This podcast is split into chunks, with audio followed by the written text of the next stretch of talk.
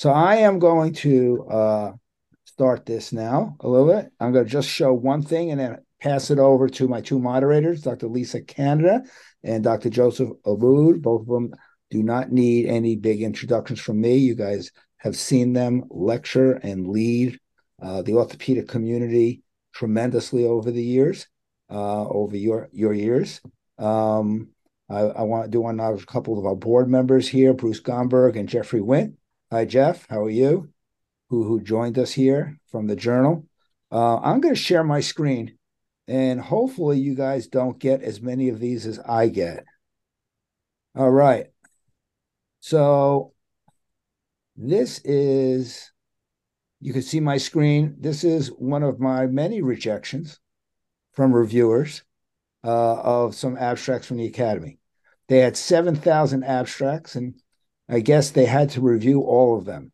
I just hope I had a good reviewer because uh, I'm getting tired of this incredible streak of uh, of articles uh, at the academy getting getting pushed to the side. But I will I will not blame it on the reviewers. I will probably blame it on our study more than anything.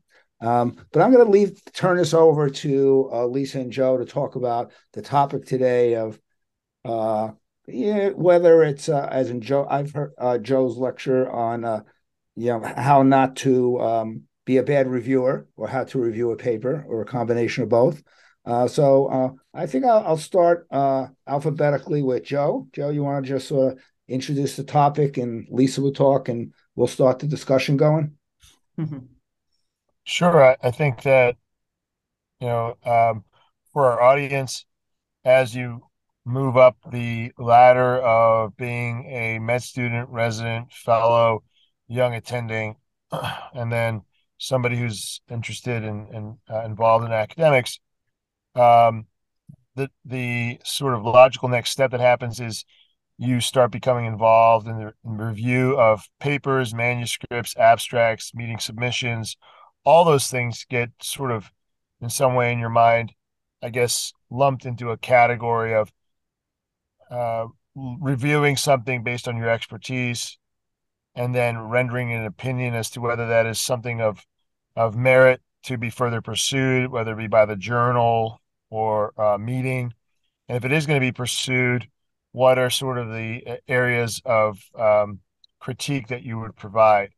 And so that's what Lisa and I are going to do tonight is kind of talk about that process because uh, early on in your career, it can be a little bit overwhelming as far as, gosh, I'm being asked to review articles. Um, these are articles by people that I think are of significantly uh, higher standing in uh, in uh, the world of academia, and yet they're asking my opinion. And how do I render my opinion in a way that's valuable uh, and respectful to the work that's being done, uh, and then also making sure that it's in in line with what that journal uh, wants to sort of focus on. So, with that said, I'll, I'll I'll let Lisa kind of give her thoughts, and then we'll kind of go back and forth in our thoughts. And want to make sure this is a kind of in, in, in the spirit of JOEI, a very uh, involved, engaged audience. Please stop us, interrupt us, ask us questions.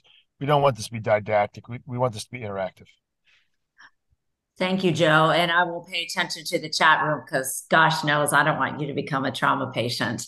Uh, so I'll do the chat room and uh, for the questions. So uh, today we're talking about being a reviewer. But first, I want to go back. I don't know if you know the peer review process. For all of us, we've been, you know, getting some rejections and acceptances over the past 20 years. But there was a 1996 article that surveyed the top 100 journals, and peer review process really had only been around as as we know it for about 20 years before that in the top journal. So in the 1970s is when the real process started. And in this 1996 article, they surveyed the top 100 journals. Uh, and when they sent something to be peer reviewed, only one in four sent full review instructions. Uh, and only one half asked that it remain confidential.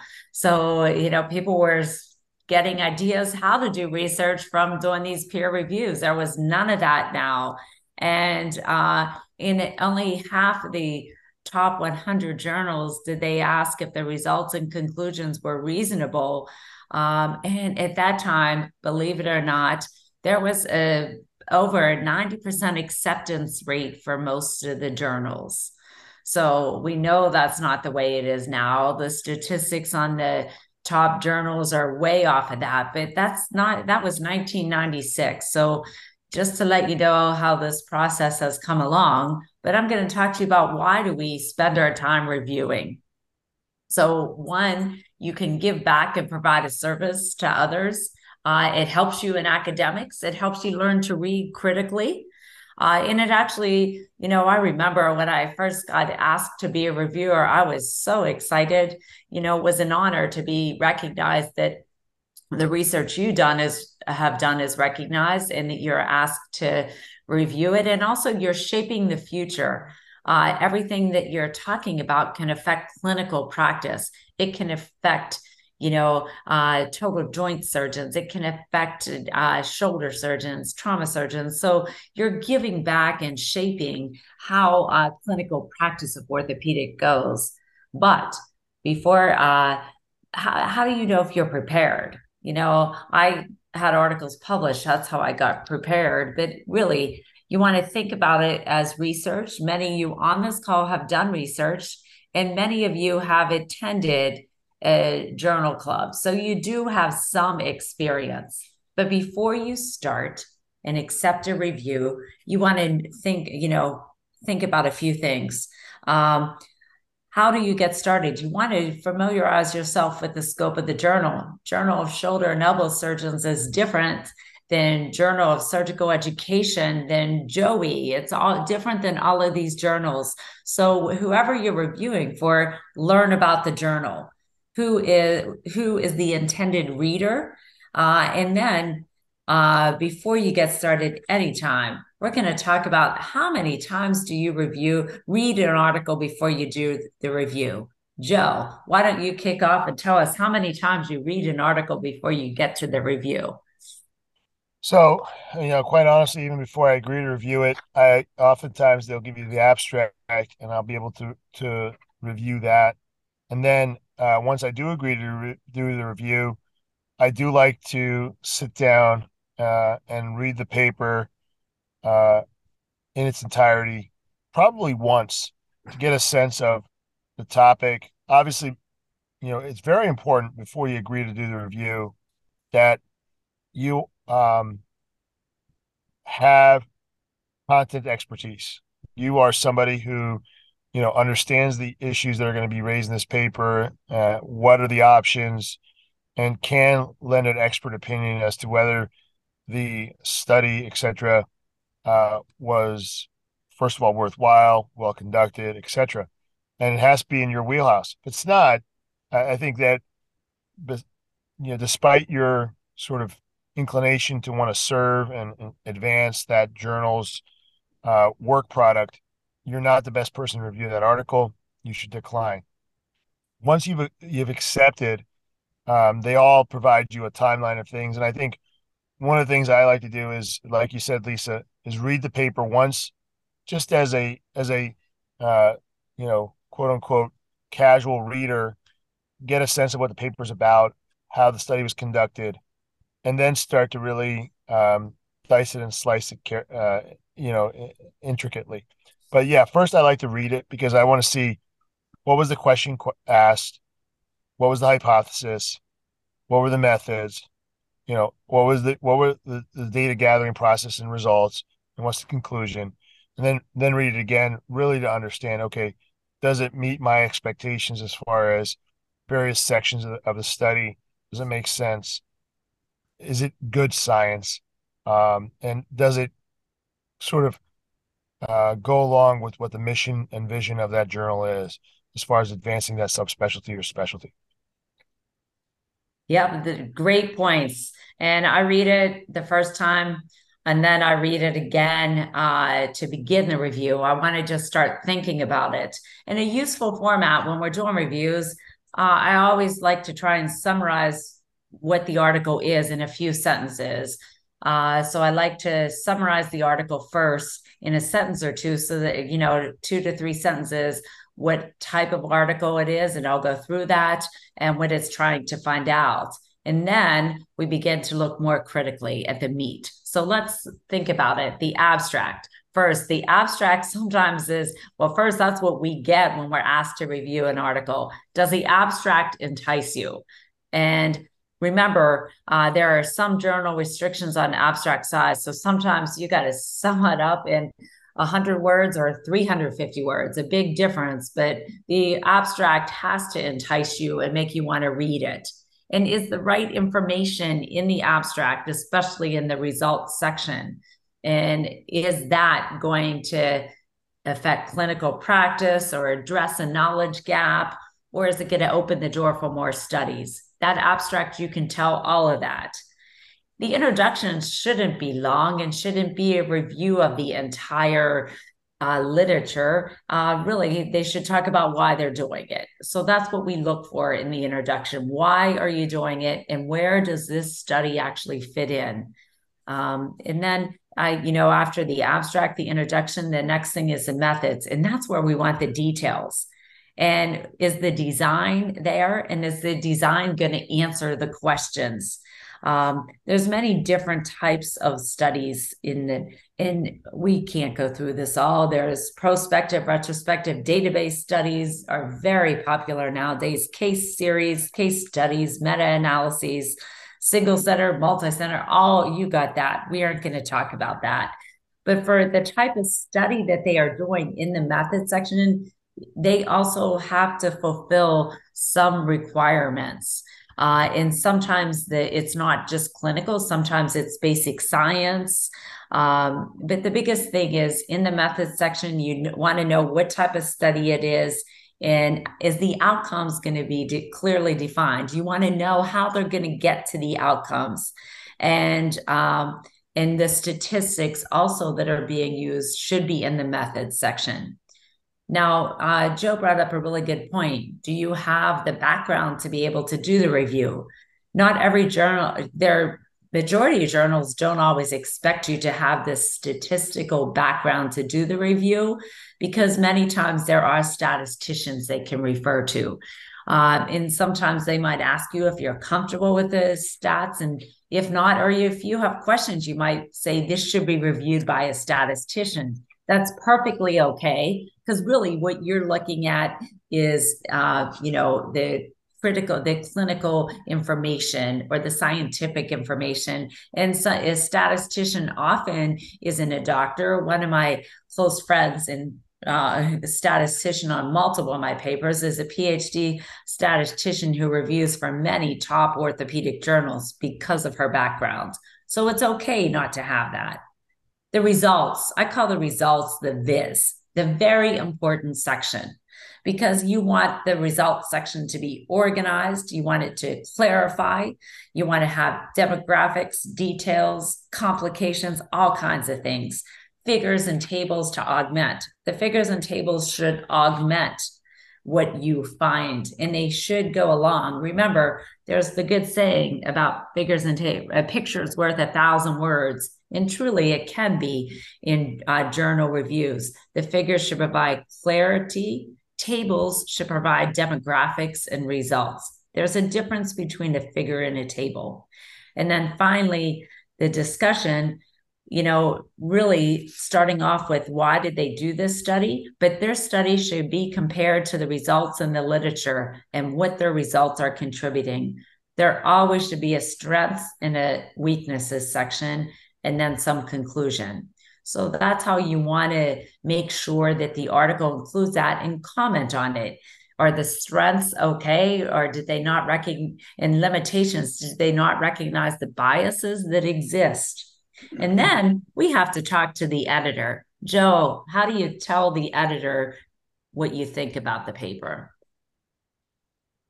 Well, Ira, how do people tell you that the paper is good or bad, Ira? You're yeah, great question. Editor of this journal. I mean, I think this is more your wheelhouse than mine. Yep, I got you. So I I prepared a little screen share. Okay. And I'm gonna share um my Chrome here. Um, and first, what I'm going to do is um, what happens here is this is how uh, the platform for JOEI works. Um, they give an overall rating uh, to the to to the article. They the the person. I don't even know what anterior femoral notching is, Ira. Can you explain that to me? I'm just kidding. I'm just kidding. I remember. Incident, no, no. Most of the time, it's purposeful femoral notching. Um, oh, uh, no, it just led to the periprosthetic that I fixed on Friday. right, right, and they fell down and broke their shoulder. So then Joe does a reverse shoulder replacement. So all of us get a lot of business on this particular case. So they do an overall rating. They recommend accept, revise, and submit. Here are comments to the editor. All right. And here are specific comments that they're going to tell me that they may, most probably are not going to want the author to know. Something like some people have written, I know who wrote this, I know the institution, blah, blah, blah. They're going to tell me some stuff that maybe colors what they wouldn't be so harsh, possibly, to, to the authors, okay, or a variety. Then we ask for these specific questions this paper makes a significant contribution to the orthopedic community. The paper is professionally written, easy to read, and free from grammatical or spelling errors. The study is appropriate for this journal in that it shows either surgeon experience or innovation, which is the focus of our journal. And the conclusions made by the authors are supported by the data in the results. These are these are very variable, and over time we add more questions. Then these are comments to the author. Okay. Then I ask the reviewer, is the content appropriate for this journal in general? And then the reviewer can add an attachment. For example, they might have redlined the article in Word and they want to put up their redline. Uh, on the other hand, I could show you one of the reviewers did a pretty big review here. He gave it four he said some comments to the editor. Okay. Uh, that it might have been a highlight study, made his opinions here. And then section by section, he he the this particular reviewer decided this should be revised and submit, and he gave his opinions on what should be revised and submit minor and major revisions. So we ask our reviewers to concentrate on minor and major revisions and make it clear uh, to the author what they are asking if it's a revise and submit or why they are clearly rejecting it. So this is our process, which allows you to redline, but also allows you to just put your comments in. Then this goes back to a person who's assigned as the primary editor to um, look at all the reviews and and see and we will see, for example, I could look at some of these reviews. And if we look here, these are four reviewers accept, revise and submit, revise and submit, revise and submit. So I assume the editor who is doing this is going to wait on Matt Barber over here, but is probably going to revi- send this to revise and submit. And all those comments that they that they mentioned go to the reviewer, uh, go to the author and the group of authors, and I find the rate limiting factor is usually in the revise and submit because they spend so long to do an article, get a little tired to send us back the revision. But that that's our review process here. Uh, I'm a reviewer separately for JAAOS, and um, um, I I uh, review it in the same style uh, as this. I give my minor and major revisions, and I I usually go on line 52. They said this. And then the decision is made by that first editor, and then it goes through another level of editors, uh, another editor who would agree or not agree with that. So to we have about four to six reviewers per article because we don't want one rejection to knock someone out if five say revise and submit. And then um, then we have a two-step editorial editors process to accept an article. Um, you know, we have a little advantage in that uh, we produce about 120 articles a year, not 10,000. Uh, but that's that, that's our process. I mean, if anyone has any questions about it or whether some criticisms, we're always glad to take. You know. So I think You know, one I of know the what what. Go ahead. Sorry, Lisa. Oh no, go. sorry. Uh, uh, I think it's great how uh, you presented and showed them how a review goes, and I always try and summarize with major and minor points. Also, uh, some uh, journals do give you the format to use, and I think for everyone that's younger and on this, there are multiple opportunities. I know I work with. Two journals on reviewer academies for residents that they have to that they learn how to do a review. Uh, and we often and for me when they work with me on cis we've been working with the resident assembly with the academy uh, for four years now uh, on learning how to do reviews so um, another in there is an article that I have working with Association of Women Surgeons on our reviewer academy, which we just started. I kind of uh, gave them the idea of what we did, and I think one of the things that I do when I'm teaching someone how to do review, I make sure we talk about it in person and not or not in person, but by phone or Zoom instead of just emailing back and forth because you can you know get different uh, they might have they read things different than you do obviously with the difference in experiences. And another thing i mean i didn't get to comment on the references. If someone's writing an article one thing i look at is the reference list. First of all they're detailed to the reference list. If they actually have a lot of errors in it it kind of makes me question their research a little bit more. You know, you don't want to make errors in that. And then I also try and look and make sure at least uh, about 30% of the references are current from the past five, five years. If they're doing a, something that is of interest to everybody, there should be current uh, references included. Joe, Oh, you got a question?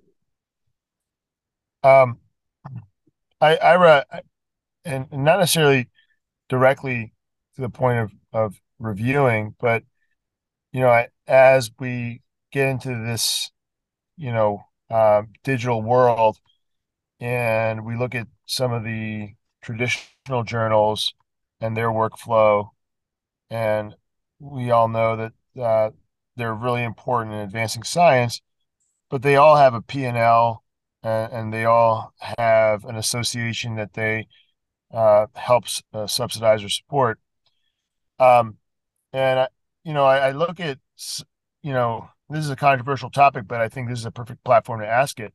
Absolutely. How do you sort of ask people to to give of their time and not uh, necessarily um, provide them any uh, financial consideration, right? So people are providing work, hour, two hours, um, of volunteerism to these journals that end up turning a profit, Yep. using that money for various other reasons, some of which are very valiant, uh, but still, it's it is still a service. Uh, and as as the world changes and things become more digital, um, how do you balance that as an editor and, and think about that?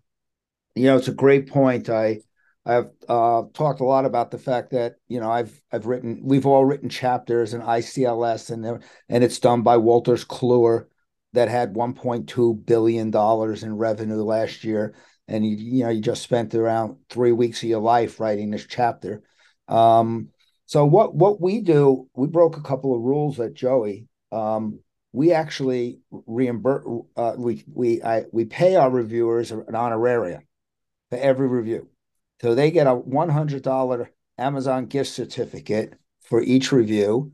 And at the end of the year, 5% of the gross revenue of the journal gets split among the people who did reviews uh, pro rata. So we're sort That's of that's that's that's amazing. And I think that's very progressive. And it's not because it's about the finances, but you know, uh, it's important to be very transparent. Uh, and people are giving of their time. A lot of these people are highly sought after individuals that can really provide great insight and great value to the journals.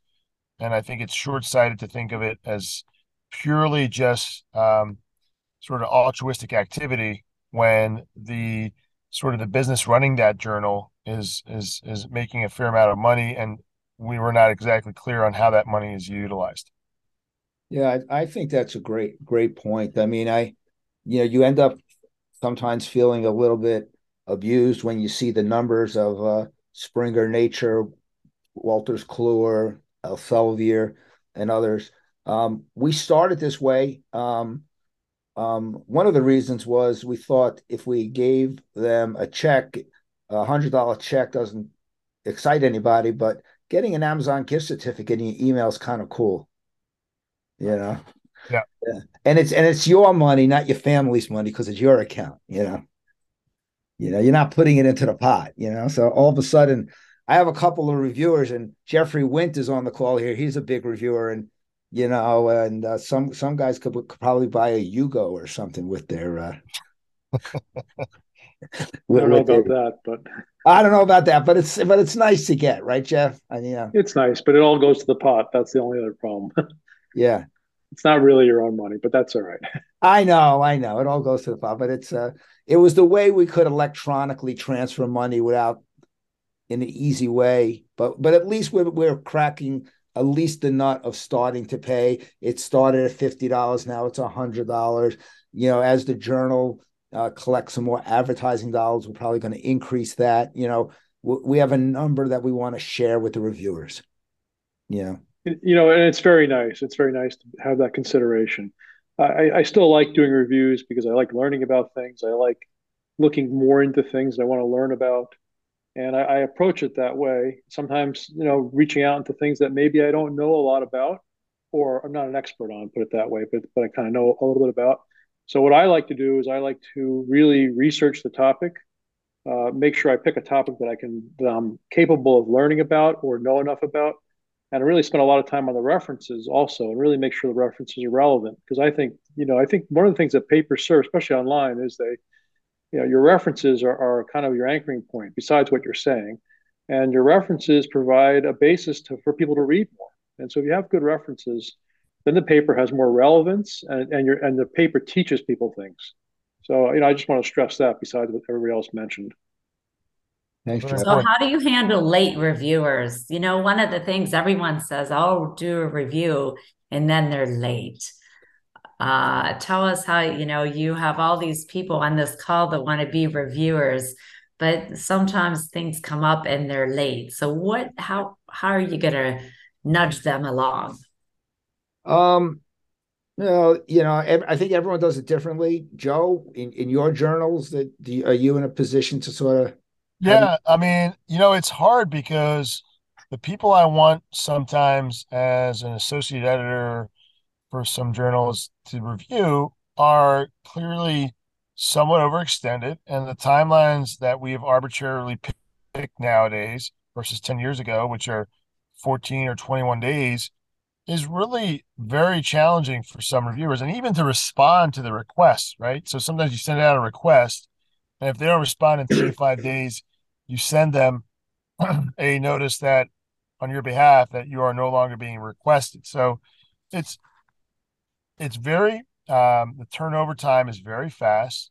I think that we have to be cognizant that people are still the same people they were in the 60s. They're no longer they're not iPhones and their turnaround time is not going to be that much faster based on technology because the ability for me to re- do a review is not based on me having some artificial intelligence uh, that allows me to review a paper much faster than I did 10 years ago. If it did, then great. I can review that for you in 10 days and respond to your email. But oftentimes it takes me three to five days to get to all my backlog of emails. And then probably two weeks before I get to sit down for a good period of time and review that paper. Uh, and then meanwhile, you are getting some sometimes unflattering notices that you're late, that you're going to be disin- disinvited soon. and sometimes the editor will reach out and say, What's going on? And you're like, Well, uh, I'm trying to take care of patients, my family, my personal well being, and this paper, uh, all of which are coming to a head at probably four to six weeks, not three to weeks. So I think that the timelines have become a little bit overly aggressive.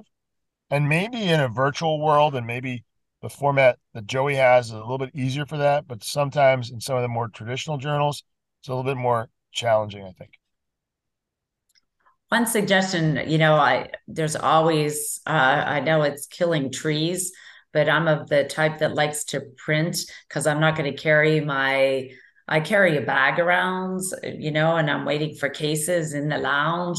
Uh, it's a perfect time to pick up that review paper and read it and write my comments down. That's one of the things that I do to be efficient. Because, you know, just like this weekend when I was operating, they're getting all their line, anesthesia's getting all their lines in and um, that is a great time to just uh, sit down. You it's 20 30 minute delay but you're there especially when you're on call. I'm there and i have to be there. So i try to bring my work with me to get the first read. As joe said we do read it the first time and that uh, at least gets it in my mind uh, and i can begin to think about it. You know it's interesting. I um, you know when i re- well, two a couple of things. I I at JOEI we usually have a minimum of four reviewers per paper, but all I'm really looking for is two minimum and three ideal. But so if I invite five people and two are late, eh, you know they missed the boat. But we never we never send anyone a threatening letter. You'll be disinvited. We get it. You people are busy, uh, and that's why there's a little redundancy in our in our reviewers. Um, the the other thing is that um, when I review a paper, um, I like just have a system. It's like it's like doing surgery. I have a system. When I read it the first time, I also have Google Scholar up on my other screen. So as I'm reading the article on one screen, as soon as I get to a reference, I quickly look up the reference and at least read the abstract of the reference. Justice and a number of times, and on three reviews for JAAOS because I don't review for JOEI. Um, I just found inconsistency in, in the quotations of the references. And I mentioned, you know, these five references did not say what you said they said, you know, um, or came to that conclusion. But I have a system. So I, I, I and I think Joe does too, and at least does. But you're right, Joe. It, it, it takes a lot of time. Um, and um, and um, the the we we give our journal uh, three weeks to review, but in reality, it's five because I don't really get to. I give them a little grace period, so it's somewhere about four to five weeks.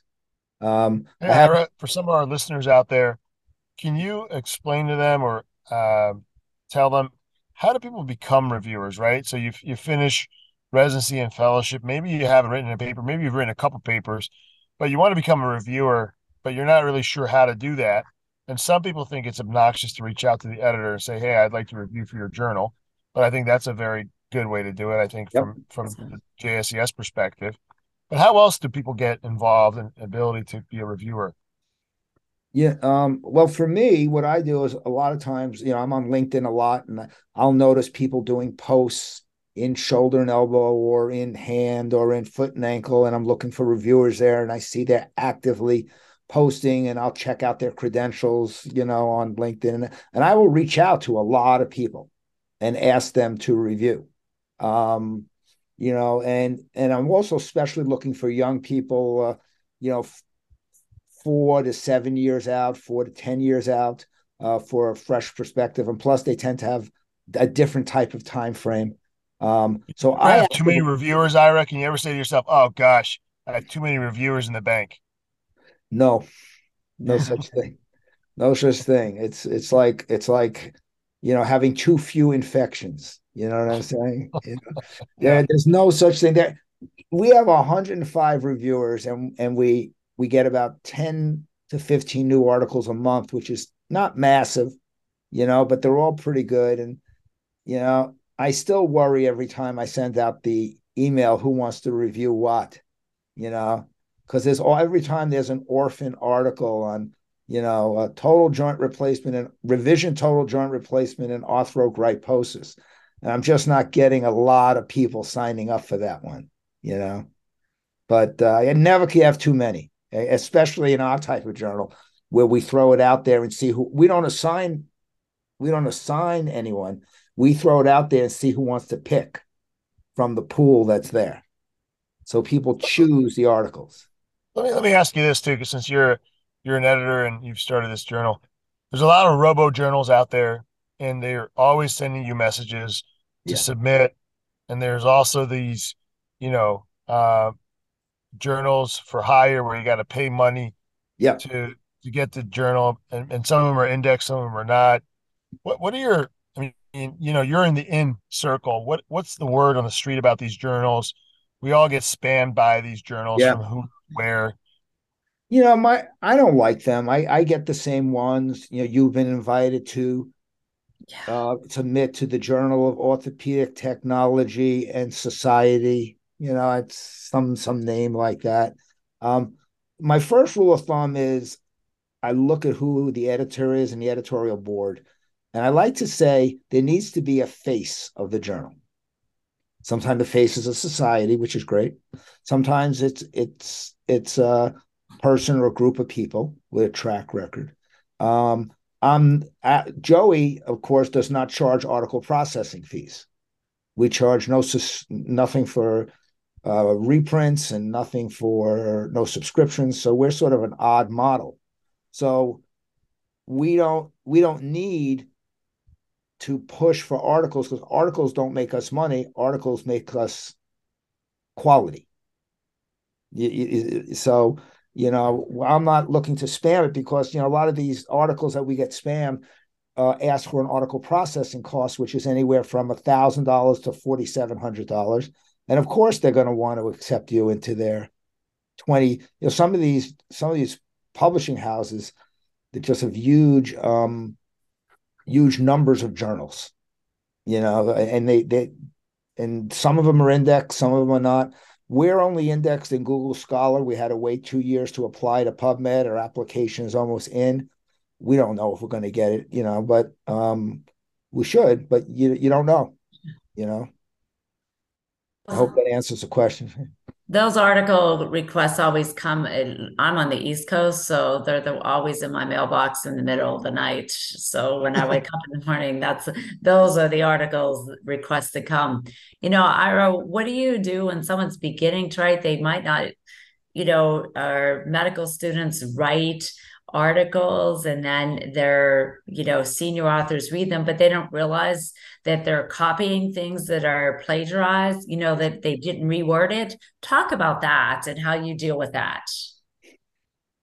Well, in our instructions to the to the reviewers, which are like a video we give, we, we, we do mention that if you can sense that the that there are quotes or there are paraphrasing that's going on, that would go against any academic center's code of ethics.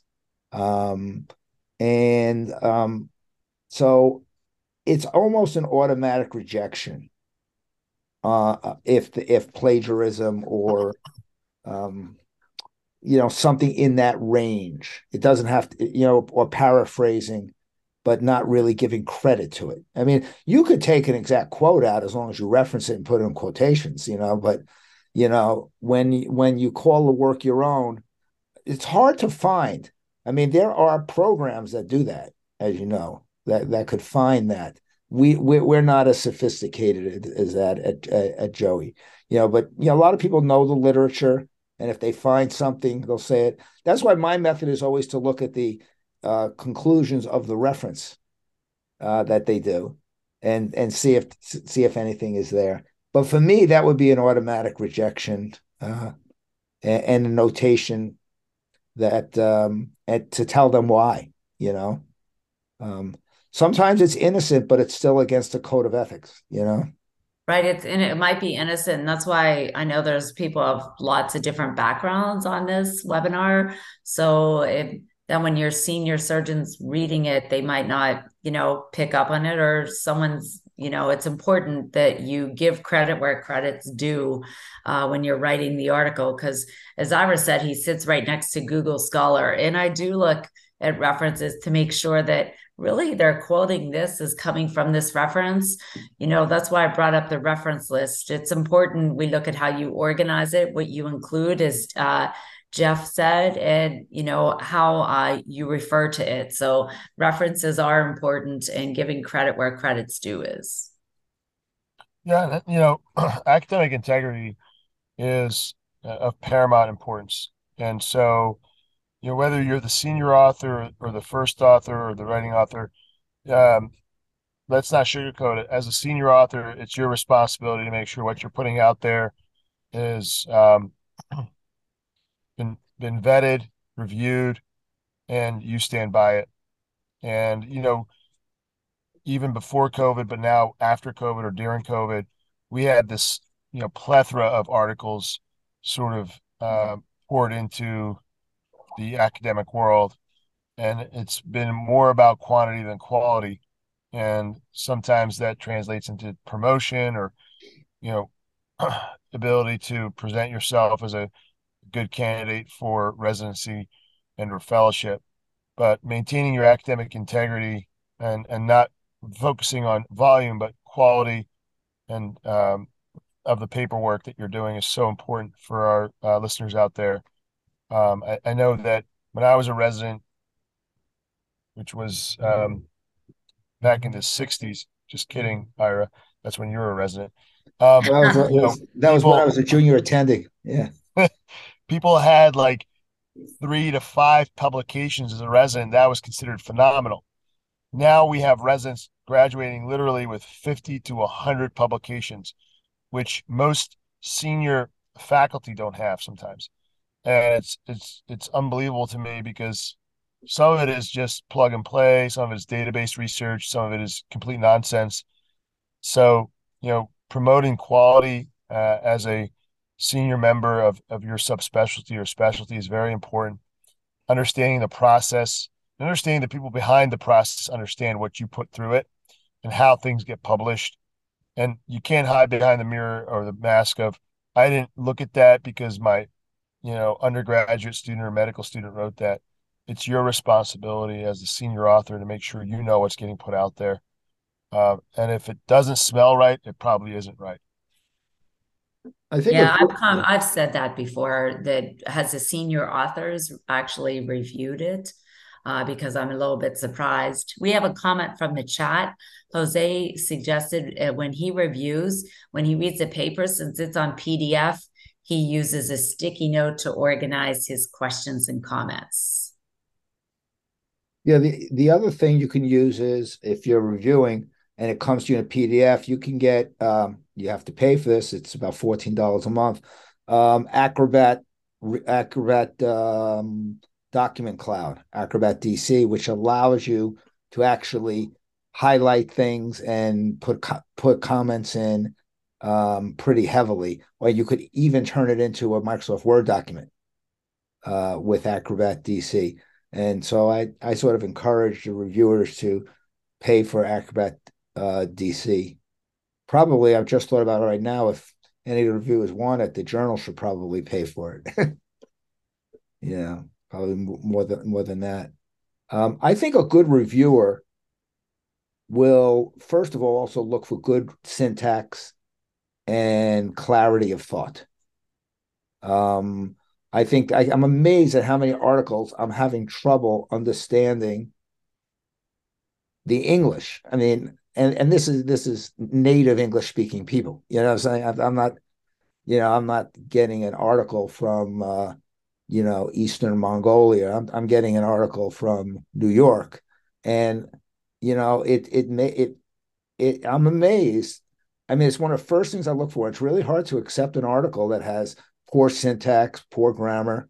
Um, you know, the first read what we do is at the journal I have somebody who uh, was previously a previous job was a script right script reader for a company, read about 10 scripts, 15 scripts a day.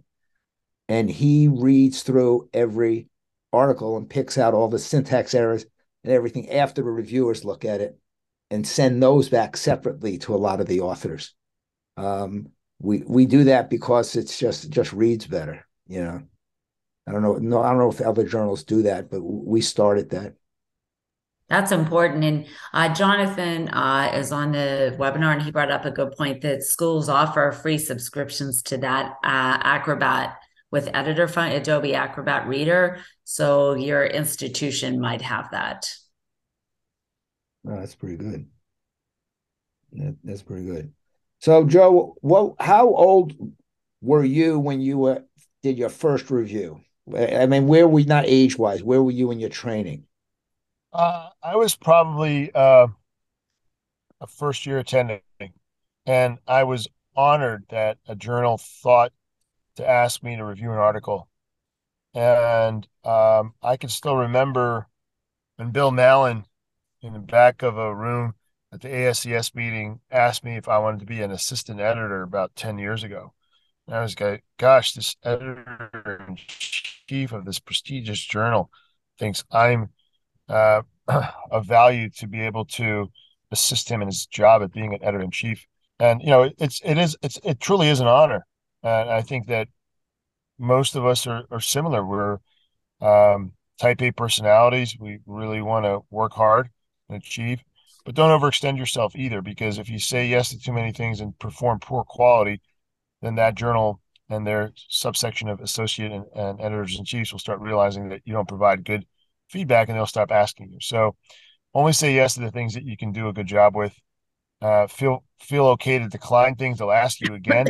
I think people value the fact that you decline in a timely manner rather than decide to do it, do do a delayed poor job, uh, and uh, they decide that they're not going to ask you anymore. That's probably worse. Sometimes I find that uh, reviewing an article is harder than writing it. Yeah, because I you got to get into the head of the author where they're going, and then start looking at the, the statistics. Um, it's just a process that is tedious. Works very well for people whose right side of their brain is working strong. If you're a left side brain person, it's a little tough, you know. Um, but uh, you know, it's a little uh, being a reviewer is a, a little harder than you think, and um, and I think Joe's point is right. If you can't review an article or you know that the next five to 10 weeks look tough for you, just say no that time. Uh, you know, a review would, uh, an editor would rather you say no than say yes and come in very late. I mean, I think we all could agree on that concept. Yeah. Um, if anyone else has some questions, we could, we could keep on going. Uh, Lisa, any other uh, comments about um, how you make a decision? What's that? I mean, if you were to review 10 articles, what do you think historically your rejection percentage has been, your revise and submit, and accept on first time? Very few are accept on first time. Very, very few. Uh, you have to be at the you know, uh, that one to three percent of the bell curve. Uh, I, uh, you know, and likewise, there also should be reject without review. There, as an editor, there are certain articles that actually shouldn't even be sent to reviewers. It would be a waste of reviewer time. I think that, you know, as an editor, we have to uh, look at that too, so that we're only send, sending to reviewers, we we look at it first and we make sure it's worth reviewing. I uh, don't accept more most. I don't accept um, without, you know, like one in every thousand I would review would get accepted without any uh, revisions. Most of the time, there can be some revisions. Uh, and what makes me accept it? Who I, I think about who cares about this? What difference is it going to make? You know, to put it in those terms, because we're all talking different specialties and everything, but who's going to care about this and what difference does it make? And if it makes a difference, uh, most of the time, I would say that I uh, accept with minor revisions only about 10 to 15%, except with major revisions, more like uh, 40% and the rest get rejected. Really, I'm not over a 50% acceptance rate. Right. What do you think, Joe? Joe? And Ira. Is that about right? Uh, yeah, it's yeah, I, I would agree that except with minor revisions is is pretty rare. Yeah. Um, major revisions about 40% and the rest are rejections. Um, and some of them just, you know, are not relevant to the journal. The some of them the methods are just not appropriate. Some of them, quite honestly, can't even follow their train of thought, uh, and it was mm-hmm. written poorly. And you know, sometimes, you know, you even wonder yourself, why did the associate editors or editors even send this out for review because they didn't even look at it because clearly it was not uh, a manuscript worthy of being even reviewed. You know, so the way I handle those, Joe, specifically, which is a great point, I will uh, read through the article first. And if I feel it's going to get what's called what I call a desk rejection, you know, from the editor's desk, I actually will still send it to one reviewer that I, you know, my reviewers now have a history. We've been doing this for three years. So I will send to one and say, I'm thinking of desk rejecting this. I just want you to confirm that you agree with my view of this. You know, only so the journal just doesn't have uh, this autocratic kind of I'm desk I'm desk rejecting it. So I'll just send it to one person, or I'll send it to another deputy editor. send it to Vin. Uh, Lisa, there hasn't been a trauma one that that that was desk rejected, so you haven't seen one. Um, and I'll send it to someone who's reviewed a lot of sports for me, or a lot of shoulder, and say, you know, because we we desk reject certain things not because they're poor quality, but they just don't belong in our journal. Right. So there have been some really great articles, but we tend to not like, not like, we tend to frown upon uh, database studies at JOEI because they don't res- respect, they're, they're not experience or innovation. They're, so, they're, so they can have a great, they can flow and get accepted to JBJS. It's just most of those are not appropriate for us. So that would be a classic desk rejection with a very nice letter saying it's a wonderful article, but it doesn't represent experience and innovation. And we recommend, strongly recommend you put it somewhere else because it has great contribution, you know, something of that nature. Yeah, remember said before you do review, read the journal, you know, read about the journal so you know what they represent. That's yeah. that's important. So, uh, yeah. um, one of the things that's very uh, you know important these days or coming up these days is, is chat gpt yeah and I, I, wonder if you've seen articles submitted about that or have you seen anything about that because i think people are starting to wonder what the capabilities of that are to answer questions uh, for people for patients uh, and what the reliability of that is yeah it's very interesting with um, mark levine who uh, spine surgeon in New Jersey, and um, myself, Tom Mead, and Steve Howell. Uh, we're doing an experiment that's going to come out in JOEI within about six to eight weeks. I actually I uh, queried a number of times Chat GPT about mechanical versus kinematic alignment, and then eventually asked it to write an editorial. I sent that editorial to um, Tom Mead and Steve Howell, who just wrote a book on that and said, I want you to comment on this. Oh, no. I, and then I said, Tell me what you think of this. Could you do better? And they said, Of course we can do better. It's not fully accurate, you know. Uh, and we're actually going to produce their article, an editorial on it, the Chat GPT, and their critique on the Chat GPT. Yeah, it's a very hot uh, item this this this this time, and it's interesting to see what, what the journals start publishing about it. Yeah. So we just have three minutes. I just want to, uh, if anyone has any last questions, you can throw them in. Of course, um, um, all the people on here pretty much know how to contact me through LinkedIn or, or elsewhere. Uh, Lisa, Joe, just some final thoughts before we come off. I'll start with Lisa this time. Just some summary oh, thoughts.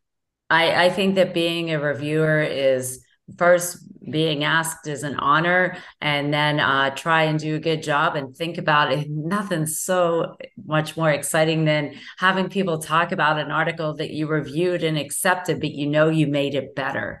You made it better to affect the future of orthopedic surgery. So take the job seriously. Joe? Yeah and i think that uh, in addition to the honor of being a reviewer is the honor of being published and understanding what the reviewer is looking at, how they're thinking is very important because the reviewer is your audience. They're uh, what stands between you and a publication, and, and they're trying to maintain the integrity of the science and the journal.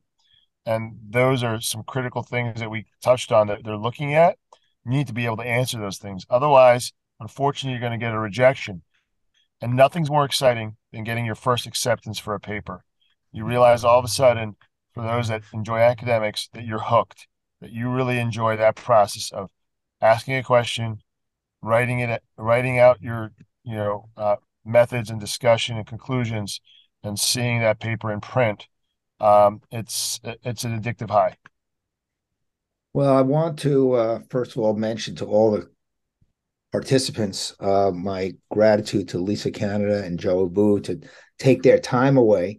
Uh, as you know, uh, 95% of people on this uh, on this chat on this uh, uh, seminar here are residents and fellows. I want to thank Jeffrey Wint and Bruce Gomberg, editors at the Journal, of joining us and contributing. Um, but I do want to thank Lisa and Joe. It's just I know you guys are so busy, and um, um, the ten thousand dollar check. No, no, the uh, the. I just want an Amazon gift card for hundred bucks. Yeah, it's that's that's easy, man. uh, it, they go out. I don't even know anymore. You know, uh, but um, I want to thank you guys very much for this. We're going to uh, take this, do a little editing, and post it up on JOEI for a little bit of enduring media. I hope everybody had a great uh, understanding of what it means to not only be a reviewer, but to that great comment you both you made about um, integrity um, and credibility in what you do, and and both of you, I think, are uh, are uh, standards of that, and I I, I genuinely mean that. All, all, all our friendship and kidding aside, I just really uh, uh, everyone's uh, on this group should be is very pleased that you you joined us, and I want to thank you so much. Thank you for the opportunity and for your incredible journal. yes, thanks, Ira and, Lisa. Thank you. It was great to uh, co-moderate this with you. All right. Bye bye, everybody.